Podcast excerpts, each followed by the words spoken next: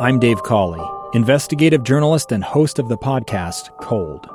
Don't miss Cold's new season 3, where I look into the unsolved disappearance of Sheree Warren, a woman last seen leaving her job at a Salt Lake City office in 1985. Police cast suspicion on Sheree's estranged husband and boyfriend, but never made any arrests or recovered Sheree's remains. Find Cold Season 3, The Search for Sheree, anywhere you get your podcasts. This is Live Mic. Live Mic. Check one, two. With Lee Lonsberry. From Utah's Capitol Hill to your schools, taxes, and all the breaking news. Hear it on Live Mic with Lee Lonsberry on KSL News Radio. Welcome to Live Mic, this Friday episode, last episode of the week. I am thrilled to be joining you here this afternoon. There is so much to talk about. When I woke up this morning, I didn't think we were going to have to dwell too long on masks. Well, it turns out that a group of medical professionals, in fact, the, the, the top shelf medical professionals around this state, chief medical officers from hospital systems throughout the state, a chief physician executive, an infectious diseases physician, five individuals gathered together uh, today to voice their views on whether or not is a good idea or a wise idea for Governor Gary Herbert to instate a statewide mandate on mask wearing. The assertions of these medical professionals is that it is required, that it is a must do, and that unless there is a mandate statewide, that opening schools in the fall may not be an option.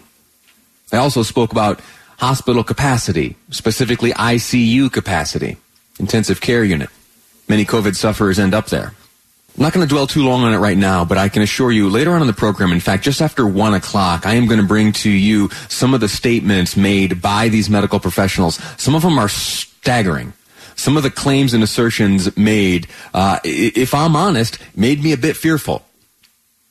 And then some of the comments that were made seem to conflict with information that's been put out by the state, specifically on the coronavirus.utah.gov website in terms of what right now is the capacity and what percentage of full capacity uh, here in the state of Utah amongst the various healthcare systems and hospital systems, how much is being occupied right now?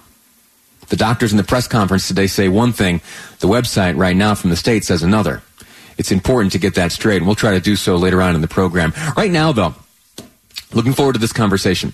You and I just the other day discussed something that was at the time seemingly a, a rumor of sorts. Over at UtahPolicy.com, Bryan Schott right up, uh, wrote up an article where he claimed that there was an effort underway to launch a write-in campaign for Jon Huntsman Jr. As you know, of course, Spencer Cox right now enjoys uh, the Republican nomination, will be running against uh, Democratic nominee Chris Peterson Spencer Cox having defeated Jon Huntsman in the primary election. But there is always that option for a write-in. Historically, it's been tricky. I did a little bit of Googling around and uh, haven't found uh, big examples of success. Lisa Murkowski, senator from uh, Alaska, uh, was able to pull it off. And there have been others in history, some of them dating back uh, some time. Herbert Hoover won uh, a presidential primary via write-in in Massachusetts way back in 1928. FDR pulled it off in New Jersey in 1940. Dwight Eisenhower pulled it off in Massachusetts. The presidential primary, that is, in 1956. Ended up with over 50,000 write-ins.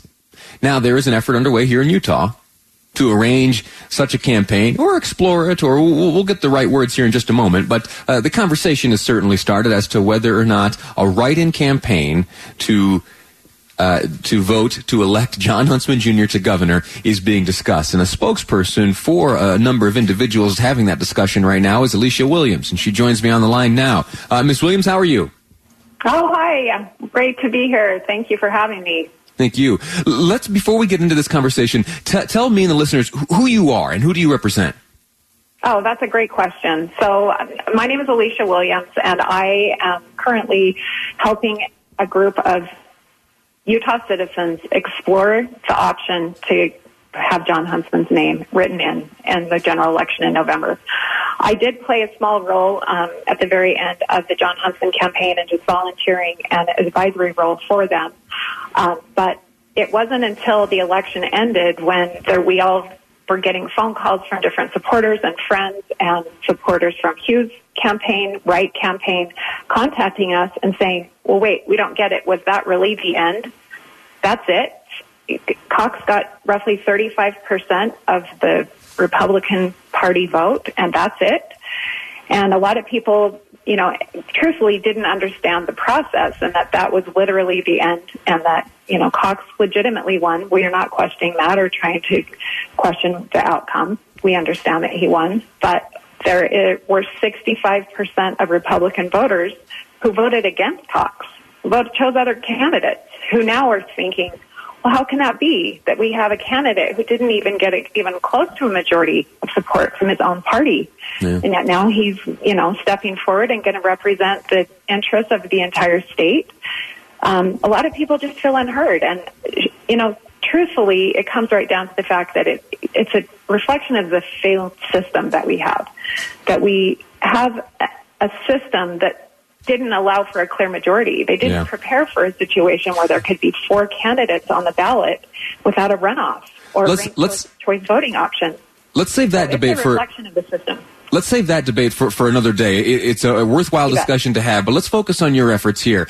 okay. What, uh, what, has been done so far? I saw in that Bryan Schott article that there was a gentleman who tweeted out that he had received uh, a phone call uh, and that a pollster had asked w- what his thoughts might be about something like this. Are, are you aware of that polling? Are you behind that polling? So, great question. And that poll came as a huge surprise to us. Um, just the, the, supporters that are behind us, we, we naturally were all calling each other saying, did you pay for this? Are you aware of this? We called those who were, were pretty involved in the Huntsman campaign saying, did you guys pay for this? And no one had any idea. That was the first real spark for us to realize there are real legs to this. Um, have you been able to, to have you been able to confirm that a, that a poll, in fact, uh, has been executed? Yes. So a poll, some out some of our supporters and said that this is absolutely taking place. They didn't tell us who paid for it or who was conducting the survey, but it was a legitimate survey. And, we're hoping that we're going to have the results of that. We naturally are very curious about it, and sure. they were more than happy to share it with us. Um, and we're hoping to have those results either today or for sure by early next week. You have been in contact with the pollsters? Yes. Okay. Uh, let me ask you this: Have you had yes. any contact with uh, with Jon Huntsman Jr. or any in his family? No, we absolutely have not. This is a complete grassroots effort from supporters from multiple parties, um, from different candidates that are coming forward saying we are not happy. And Jon is the most viable of the three that came out of the primary election that has a real shot at this and has the mo- would most likely have the broadest support. So they're coming to us, but no, we have no contact with Jon Huntsman or his immediate family. Have you have you attempted have uh, to have contact? Um, you know, that, fair question. No, we have not. Because ultimately, this is, as you mentioned at the beginning of the show, this is an unprecedented moment for Utah to try and take on something like this. So as Utahns, we're concerned. Our, our motivation here is not to complain about the outcome and cry that our candidate lost. That is not what is driving us. We are citizens that are very, very concerned about the unprecedented crisis facing our state.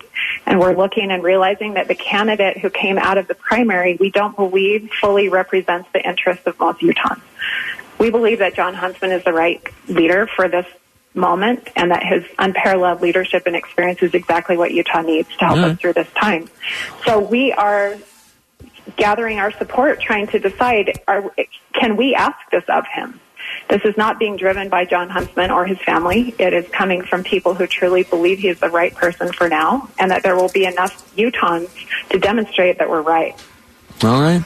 Uh, well, I'll tell you what. Thank you so much for, for sharing with me and this audience uh, all that you are aware of and all that you are up to. Uh, good luck to you. It'd be certainly an interesting uh, footnote in history if something like this were able to come about. I look forward to uh, those polling results. Uh, would you mind having another conversation with me once you once you learn what the polling tells you? Absolutely. Happy to do it. We're excited to show that um, 65% of Utahns who didn't have their voice heard are, are going to get behind this, and we're right. excited to take it forward. So Alicia Williams. time. Thanks so much. Thank you. You okay, take care. Thank you. We're going to take Bye-bye. a quick break. When we return, we're going to have a conversation with Utah State Senator Dan McCay. He recently uh, penned an article published in the Deseret News where he claims that wearing a mask is the conservative thing to do.